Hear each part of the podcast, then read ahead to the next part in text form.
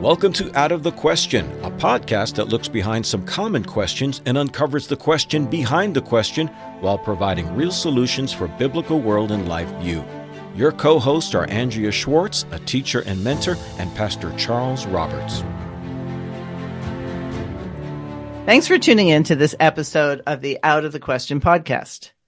We are bombarded on all sides with marketing, political rhetoric, and media personalities all designed to get us to change the way we think and thus alter our actions accordingly.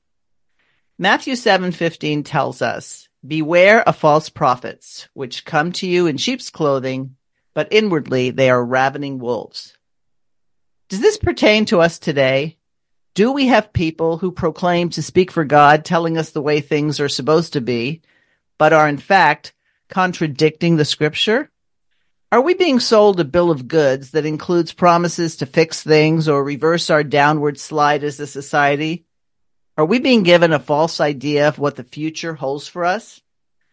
I've been thinking a lot about this lately, especially when well-known pastors change their positions, demonstrating a disloyalty to God's word, and when candidates who years ago seemed as though they thought one thing, but now sing a different tune. So Charles, exactly what does it mean for us today to recognize wolves who disguise themselves as sheep? And how do they manage to fool us into thinking that they're on our side? Well, of course, the first uh, reason we get fooled is because they look like sheep and not like wolves. And that's one of the keys to helping us discern and be aware of the challenges we face.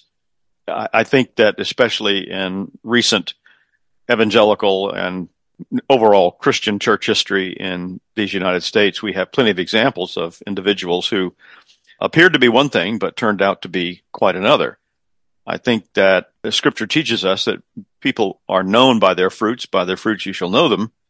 And I think that's the key thing that we have to uh, observe and pay attention to. It's fine if someone is confessionally orthodox they uh, subscribe to the Westminster Confession. They believe in biblical inerrancy or whatever it may be. What are they doing when nobody's looking? Who are they endorsing for political candidates? How are they interacting with this social issue? There are a whole host of things that can give us an idea about whether someone is the real deal, is authentic or not. And I think, let me just say one more thing about this, that we tend to define, as I just did intentionally, what we're going to be looking for in terms of is this person, is this pastor, is this individual really what they say they are? Are they a wolf in sheep's clothing? We tend to define that by certain top level political or social issues. You know, what is their stand on abortion? What is their stand on same sex marriage and these kind of things? But there are a whole host of other things that are just as important and significant that are uh, an important key as to whether this person is worth following. Are they standing on the scriptures and God's law word in terms of all areas of life? Or are they something else when it comes to maybe okay, big ticket issue A and B, but when it comes to the smaller ticket C and D, that's where they go down the wrong path.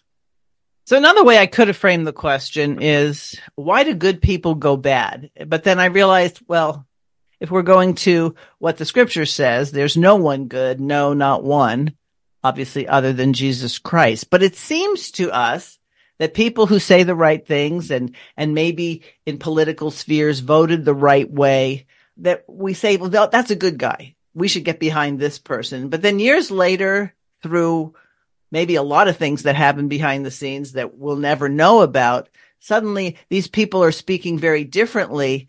And for those who wholeheartedly went and said, Oh, that's my guy. He's on our side they're actually somewhat crippled because now they don't even trust their own ability to discern is this a good guy or a bad guy. So you talked about fruit, right? We'll know them by their fruit. And what came to mind was a passage in Leviticus 1923, which at first glance might not have anything to do with this. People might think.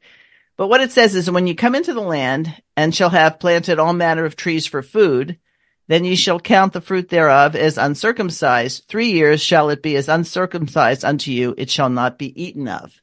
And I thought, wow, you can plant a fruit tree and it starts sprouting, but it's got three years before you can even eat it. And so then you have all this time to discern, is this good fruit, bad fruit, etc. And so I wonder is, is the fact that we have so much instantaneous media, a new person gets on the scene, suddenly that's all you're hearing about, that we don't give ourselves time to really judge the fruit.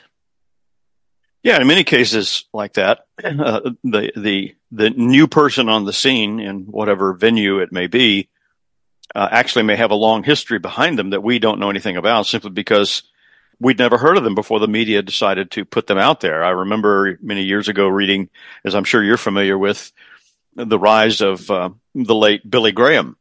You know, he was an obscure evangelist and mostly here in the South, but he had a circuit of places.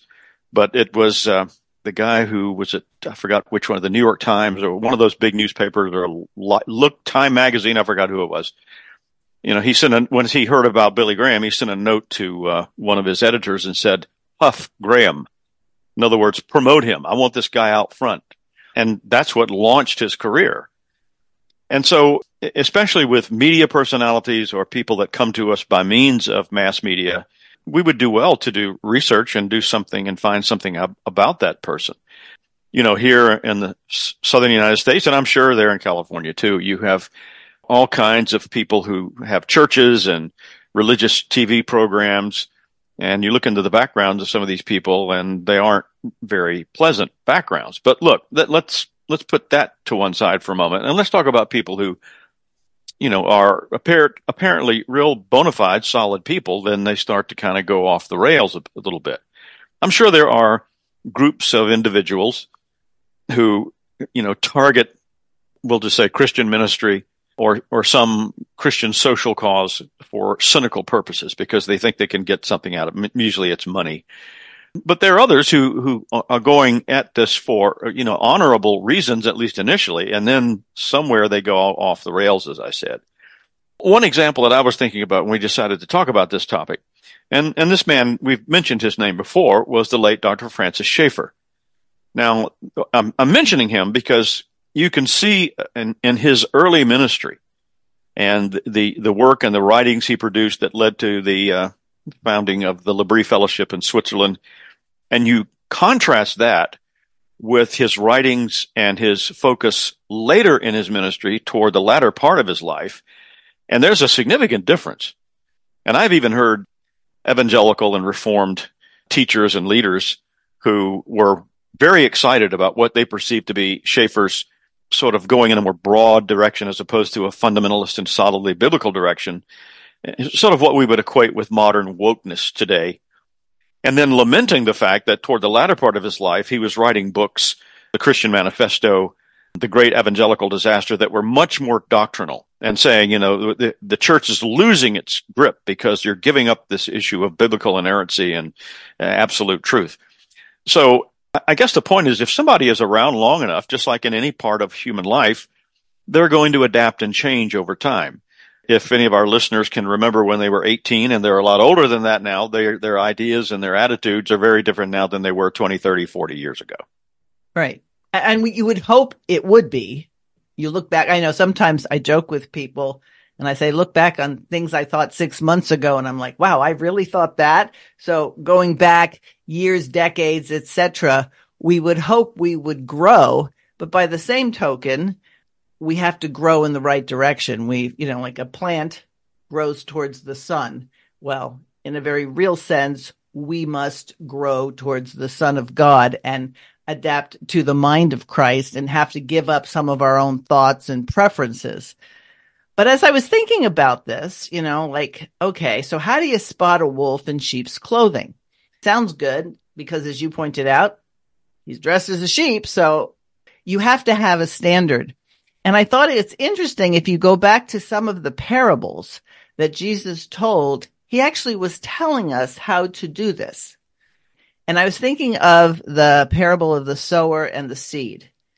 Now, the sower isn't us. We're not the seed. We're the ground. Would you agree with that? That in that parable, when we're looking at where we fit into that parable, we're the ground, correct? Yes. Yep. Okay. Which means that other people are the ground too. So mm-hmm. you have to look at the ground. So there's nothing wrong with the sower. There's nothing wrong with the seed. It's what happens when that seed either takes root or does not. And I think it's interesting that there are four different kinds of ground. Three of them are identifications that help us to see, if we really think about it, how to judge things. So if you see somebody who is very concerned, for example, about how they look, about what status they have, about whether or not people accept them, trying to be accepted by a group that by its very nature is antithetical to what they stand for, then you see um, people who are being choked out by the cares of the world. And in a lot of cases, money and advancing their career has a lot to do with their compromise. So it doesn't mean that they were always compromised, but don't you think it means that they've allowed something to take precedence over something else? Oh yes, absolutely. And this is uh, this is a constant struggle in terms of our individual pursuit of sanctification and growth and holiness and conformity to God's standards of righteousness. And I suppose that there are some callings and stations in life that are more susceptible to what you just described than others. Certainly in pastoral ministry, there are these challenges that every pastor faces if they take their calling and ministry seriously, then this is something they have to be constantly on guard about. I uh, came across a quaint little phrase or s- statement where a pastor was greeting people as they were leaving the church, and this woman walked up and said, Pastor, that was the greatest sermon you've ever preached. And he said, Thank you. The devil just told me the same thing. You know, so that I mean that's an example of how you got to be on your guard. I mean, everybody likes to know that people like what they've done or what they've said, but for some of us in certain vocations, we have to be very careful. All of us have to be to some extent. I think too that in terms of recognizing the wolves, I think people need to invest time and understanding and, and having a, a clear understanding. I'll call it situational awareness that we have always lived in a world that is in constant battle of between uh, the the wiles of the devil and the power of God's law word. And we can look back even in ancient history. Well, this is the example of ancient Rome. The political intrigues uh, among the upper classes of Rome and in the areas of politics and government.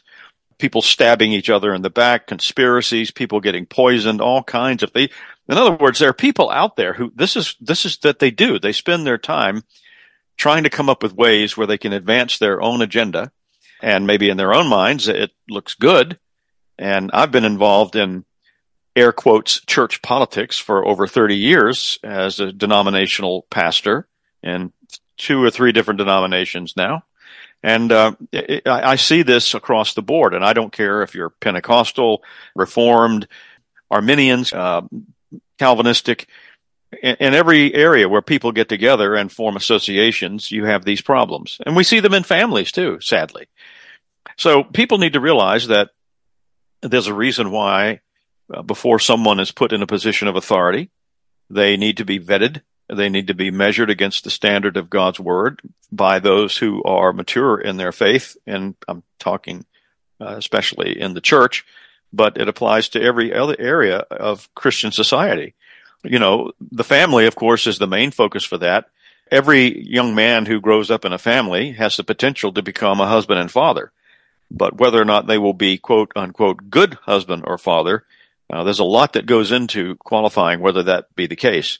And I'll stay with that analogy and just conclude by saying you may have a man, husband, father, brother, uncle, any of these roles who really genuinely wants to pursue a godly lifestyle, but it's a constant battle and struggle to have that victory uh, over the temptations that might lead them to become a wolf in sheep's clothing. So the other soil, there's two others actually that were bad soil, but this one in particular is the one that gets sown and it just grows completely, you know, quickly. It's like, wow, you know, up it shoots and stuff like that. And everybody around it probably went, Oh, praise the Lord. Look at the change in that person. But because there isn't training in the whole counsel of God because people absorb this idea that once you're saved, life gets easy. Congratulations, you've made it on the boat, sort of thing. That they don't bother to study. They don't bother to look at things, the subtle points where the, the world, the flesh and the devil are challenging God's word. And so you have a lot of people who seem like, wow, they get it. Now we have another soldier on our side. And then down the road, they wither because it gets a little hot outside. They have no root in itself, the way the scripture describes it. And I think that happens a lot with celebrities. You know, I'm sure you can think of all those celebrities. Oh, wow, he's a Christian. She's a Christian. And I don't know why they people are so happy about it because they don't know these people particularly and they just hear word of mouth. And then when that person does something that is antithetical to scripture completely, then they're like, Oh, what happened? So you actually get people thinking you can be saved and then lose your salvation, which then compromises the promise of the work of the Holy Spirit.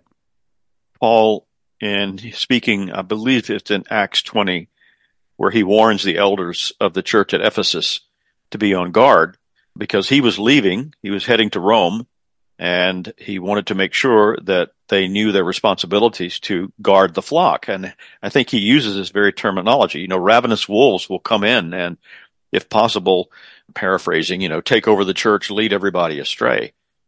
And, you know, if that was a problem in his time, it's, it's as much or more so even in ours.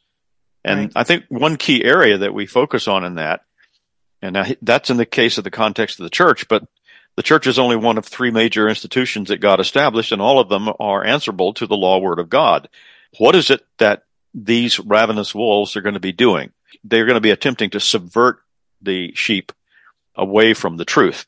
And whether they are recently planted seed that sprout too fast, or they've been around a long time, where I think it, tend, it tends to be a little more difficult to uh, to anticipate.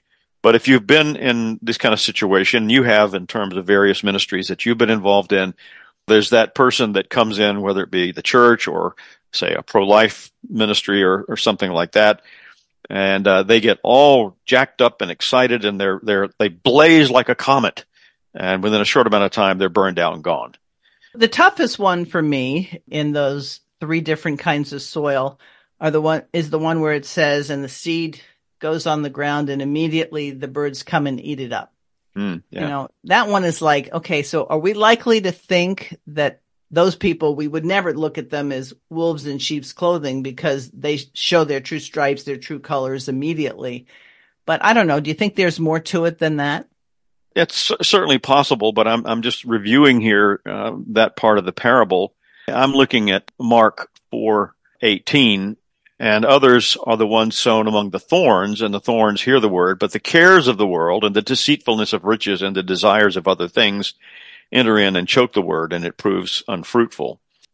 In, in terms of the uh, what would be the equivalent of, uh, the birds who come uh, swoop down and eat it up, that you know that could be compared to any number of things, but especially I think in our technocratic age, our hyper materialistic age people especially face that temptation uh, to where they're more concerned about something other than their souls than they are about, you know, they're more concerned for their pocketbooks and getting the latest technology. Well, as you were talking, I was thinking, well, maybe it's that people read their Bible, but then everything around them is saying that's not true, that's not true, that's not true. So yes. that would be more like, you know, the birds coming and eating them up, the seed up even before it could take root. Yeah. Um, and so again, we might be subject to things that aren't true because we have not been exposed to anything other than the propaganda surrounding it. And um, recently, I've done a couple of interviews and I get comments from people who say, wow, thank you for sharing that. I never knew of that. I didn't know this was going on. And it makes me think that when truth, if, if you were to read the Bible and say, okay, this is what the word of God says. What do I think in terms of what everybody else thinks? If we don't say, huh, I need to compare this because it looks like the world is saying something different. but no, I better go with what everybody says. And so, you know, that seed gets taken up and it doesn't even have a chance to germinate. And so in that sense, if we don't question everything that we're supposed to know is true, but maybe when we look a little bit closer, it's not true, that we can be subject to not having the kind of ground that will make this seed flourish. Because if we're going to fulfill the idea of making disciples of the nations, we have to make sure that God's word is falling on good ground. Yeah, the verse uh, 20 of Mark chapter 4, but those who, uh, but those that were sown on the good soil are the ones who hear the word and accept it and bear fruit. So the idea there is not partially accept it, mostly accept it. I mean, it's an all or nothing scenario. You know, not that any of us, in terms of growing in grace and understanding, you know, have all knowledge and are perfect from the get go. But the idea is that we have crossed this boundary where we recognize there's the word of Satan and there's the word of God. There's the word of man and there's the word of Christ. And you can't have both. And insofar as you attempt to mix one or the other, you're, you're not going to be successful. And your master, whether it be Almighty God or the devil, is not going to be happy with you. And so you're going to be living in this state of, uh, I don't know if the phrase is co- cognitive dissonance. But the key thing here is from the biblical standpoint, it's the fruit bearing and that it's, it says 30 fold and 60 fold and even 100 fold. So that's another example of where we can see in whether we're dealing with sheep or wolves, uh, wolves in um, sheep's clothing, is what are the fruit that's being produced? What what is it that's coming from that ministry or that teaching? You know, am I reading the Bible uh, open? Like you know, we've criticized rightly so over the the years the dispensationalists who have the Bible open and the latest newspaper headlines. Well, what about having the Bible open you know, and your college psychology book open next to it. What's interpreting what? Why do you need that book to understand the absolute truth of God? Because in these examples, you know, it, it comes to us dressed up in modern talk. And I, I said this to my congregation just the other day. When you say something like, God's law word applies to every area of life, and God claims sovereign authority over every aspect of life, married life, education. I mean, there's nothing you can't name that God doesn't say, this is my area. All of that belongs to me and you should be walking according to my word in that area. And say, well, wait a minute. That's sort of extreme, isn't it? You know, you're really going to go down. And I say, well, you're already walking in an extreme because you accept the, the you know, the, the false alternative to that as the absolute truth. You're walking according to that standard, which from the biblical standard, you're, you're extreme because you're not obeying the true word of God. You're obeying the word of Satan. Right. And so I got to thinking, hmm, should we be concerned that sometimes we've put on the wolf's costume? We're wolves among sheep. In other words, that we're pushing what we think gives us the most advantage. Because you can extract verses from scripture and say, see, this supports my case but it doesn't support the case if you take a look at that verse in light of other verses. So it's not just that we have to be on the lookout for these wolves who might come after us. We've got to make sure that we don't fall into the category of wolf that's deceiving the sheep. I'm just turning to that passage in Acts chapter 20 where Paul is speaking to the elders from the church at Ephesus because uh, I want to get this wording down that he tells them. He says, I know that none of you among whom I've gone proclaiming the kingdom will see my face again. Pay careful attention to yourselves and to all the flock in which the Holy Spirit has made you overseers to care for the church of God, which he obtained with his own blood. I know that after my departure, fierce wolves will come in among you, not sparing the flock. And from among your own selves will arise men speaking twisted things, according to uh, the ESV translation, to draw away the disciples after them. Therefore, be alert. Remembering refers to his own ministry. So uh, that's another key area in terms of identifying wolves in sheep's clothing is what are the things that they speak? Are they twisted things and twisted within the context of what God's law word tells us? And again, we, we want to jump right away and say, well, I, no, no, no, he's, he's not twisted anything because he's, he's against abortion. He's pro-life. You know, he's against uh, same-sex marriage. Okay. What about everything else? What about in terms of education? What about in terms of politics? What about in terms of science and medicine and all these other things? Because God doesn't draw a line and say, okay, this side is mine, and on the other side, it's, you know, whatever you want to take up. Uh, I don't have any interest in that. That, that's not the God of Holy Scripture. That may be the God of the wolves in sheep clothing, but uh, it, it's not what Paul was exhorting the Ephesian elders to do. And it's not what jo- Jesus was talking about in the parable of the sower. What is it that, let me ask you this, Andrea. In that parable, what is it that says? It says that the sower sows. Well, it's the word of God. The sower sows the word. That's right. And so anyone in any walk of life who is not, in a manner of speaking, sowing the word, that's a dead giveaway that you better be careful in following that person or that ministry. That's why I love looking at the parables in terms of how timeless they are, because there's also the parable of the wheat and the weeds or the wheat and the tares. At first, you can't tell the difference. That's why the Lord tells his followers, you know, no, no, or, or in the parable, no, don't go pick up and try to get rid of all the weeds prematurely because in the process, you might be pulling up wheat as well. So we shouldn't be surprised that in every era, Paul's era was certainly talking about people will come in and sow weeds, tares among the wheat, that this is a reality. And I think in our day, maybe less so now with the COVID stuff and vaccines and whatnot, but people used to be like, wait a minute, our country wouldn't hurt us. What we hear on the news is true. Um, I know because I heard it or I read it. And so we have to be on guard that we, number one, aren't sowing tares in our own lives teaching our children and, and then they challenge us and say, but what about this? You know, and you go, well, yeah, I know the Bible says that, but it's not really what it means for us today. So we have to be more concerned, I think, initially that we not be guilty of being a wolf in sheep's clothing. Yeah. And that's, uh, that to go back to what Paul was saying to the Ephesian elders. You know, that's one of the things he's exhorting them. You know, guard your own life. Be careful, um, so that you will be able to recognize the the difference between the the weeds or the tares and the wheat. You know, I think it might be helpful to consider. Not everybody starts out with the idea. Well, for my career, I'm going to be I'm going to become a, a wolf in sheep's clothing. It's like the the person who becomes sadly an alcoholic uh, they don't just get up one day and say, I'm going to start drinking uncontrollably and become an alcoholic. No, it starts in a very incremental way to where they sort of reach that point.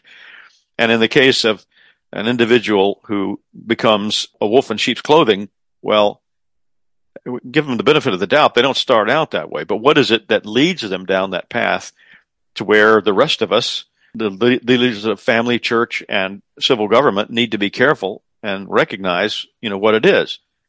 Well, the deceitfulness of riches is one of the things Jesus referred to in that parable.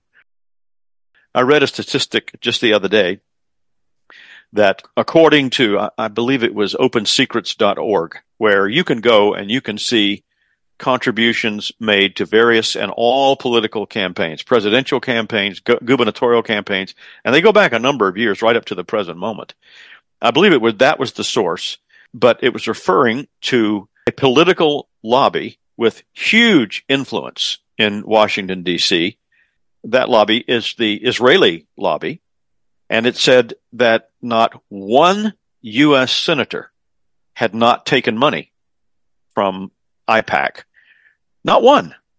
And so this is an area, whether it be that lobby or any other, where this is what corrupts people. You know, it's the deceitfulness of riches and the uh, the allure of power.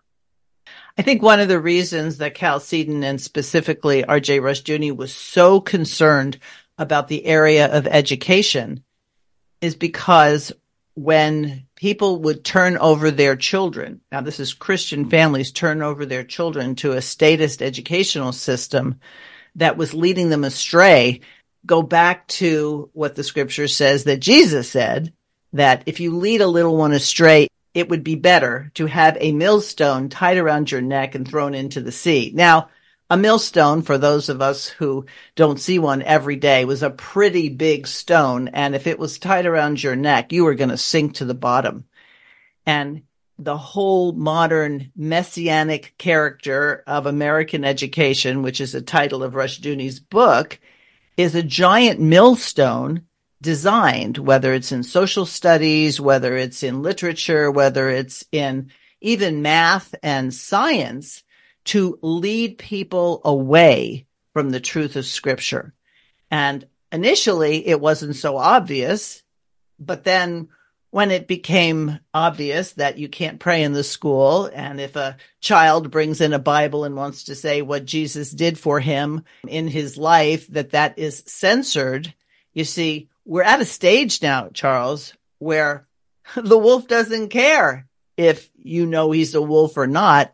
The prevailing opinion is we have so weakened any opposition, except, you know what, they forget and this is the hope we have as believers that as long as God is on our side, we are in the majority. But God's not going to force people to read his word faithfully if, in fact, they want to read it to serve their own purposes. And so we have to realize that a lot of the things we don't like today has to do with the fact of the ground by which the word of God is received? And are we other than that good ground that receives it and then multiplies in terms of good production? I think one reason that we face this challenge, perhaps in a more direct way than earlier generations, has been the breakdown of the family as the central focus of God in the world and as the place where every individual is taught law, government, religion. You know, that's the focal point. That all of those things have been outsourced to other places. And one of the th- the problems with that is is a lack of accountability. You know, if you're in a communal situation where everybody around can see what you're doing, or at least there are one or two people that you know you are answerable to, it's a little bit harder for somebody to transition from becoming a sheep to a wolf in the context in which we're talking about. This, this constant pull toward becoming something other than what God wants us to be. It doesn't matter what area of life we're, we're talking about. And so having that structure of accountability, whether it's a, somebody in, involved in politics or civil government, the leadership of a church, the leadership of a family, a, a Christian school, whatever it may be, there needs to be this constant checking and making sure. I mean, not to where, you know, nobody has a private life anymore, but it's interesting that that's one of the things that's now falling by the wayside is that none of us have a private life anymore because we have, you know, big tech companies and government that wants to know every, every move we make, you know, and, you know, it, it comes back to something that we've said from the very beginning is that there are certain things according to God's created order that are simply unavoidable. And one of them is obeying a master. You will serve someone. It'll either be God or Satan. I mean, that's the, the distilling it down to the basic element. And you'll be accountable to someone. There's someone who will know what you do all the time. Now we know that someone is God Almighty, the God of the Bible. But the state wants to take that place. So instead of, you know, we've talked about school and education instead of the family being the place where a person becomes accountable and say children are given direct supervision by parents and other siblings, well, it becomes the school, the government school, where the teacher, who is an agent of the government, actually can keep an eye on things and, and craft that person into something that the government approved curriculum wants that person to be. And I'd go so far as to say that some people say, okay, We'll get them out of schools. We'll either put them in a Christian school or homeschool, but they still do not guard the henhouse. And by that, I mean, yes, it's overwhelming. If you're responsible for your child's education, you may start outsourcing to different curriculum or different books that looked like, oh, okay. So I, I saw something today that was quite interesting. Um, somebody said, be careful what Christian material you give your children and this was a Bible story book for kids. and, you know, with the animations. And so we have Jesus going to be baptized by John. And the caption says, I'm here to wash away my sins. Now, is that what Jesus said when he was baptized? Did Jesus get baptized to wash away his sins? But you know what? It's a Bible story book. Grandma got it, or I got it in the bookstore, or whatever. If you are not looking at all things that your children are going to read and learn and vet their teachers. As a matter of fact, when I teach and I teach young people online, there is a video recording of what I've said and done. And I don't know if the parents watch it, but they could watch it and they should watch it. Mm. They want it. they should be sure that I'm not saying something that's going to lead their children astray and that I'm not a wolf in sheep's clothing. Right? So it's not like, well, when can we ever relax? You know, when will I have peace? I think it was Rushdoony says, when you die, you will have peace. There's a lot of peace in a graveyard. Nobody has That's a right. lot of conflict, but yeah. then again, they're not alive and doing what they were doing when before they were dead. So the struggle is going to maintain itself. It's not like the war of the seed of the woman and the seed of the serpent gets canceled because now we're going to homeschool. No, you've got to even be more diligent because you've got to rise above what maybe you thought as a kid that you were ever going to do. I've heard so many homeschool moms say, I wish I paid attention in school a little better, knowing that I was going to teach my children. Well, maybe yes, maybe no, but your main requirement is to look at any textbook or any novel. So when, when my kids who tended to read a lot, they read books that I wouldn't have the, I don't even have the time to read everything that they were reading, classics and whatnot, but they were required at the dinner table to tell us the story. And so as they told the story, I would ask questions. Well, okay, what kind of world and life view is that? So that yes, I'm not trying to say don't homeschool your children until you can scan and read every single textbook, but you got to stay on top of it because they're going to have conclusions and the conclusions come sometimes from wolves in sheep's clothing. Yeah. And if I can uh, you know, wrap up my contribution to our discussion, I'd like to do that by quoting something Jesus said in Matthew 10:16. There's a similar thing recorded in Luke 10:3. He said, "Behold, I send you out as sheep in the midst of wolves." Now, what what does he say after that? He says, uh, and I'm going to intentionally misread it. Therefore, be open to what the wolves have to tell you. You might learn something. no, that's not what it says. It says, therefore, be wise as serpents and harmless as doves. Be as cunning as a snake and yet innocent as a dove. So I think in terms of where someone might go with what we have talked about today, that's absolutely perfect advice. Followers of Jesus, as believers in God's law word, we are sent out as his people, here pictured as sheep, in the midst of wolves, whether they've become wolves or whether they started out that way. And so we have to be wise, following what you said, be aware of what our children are reading, what they're being exposed to, and if, if it's homeschooling or something like that but also harmless as doves, innocent as doves.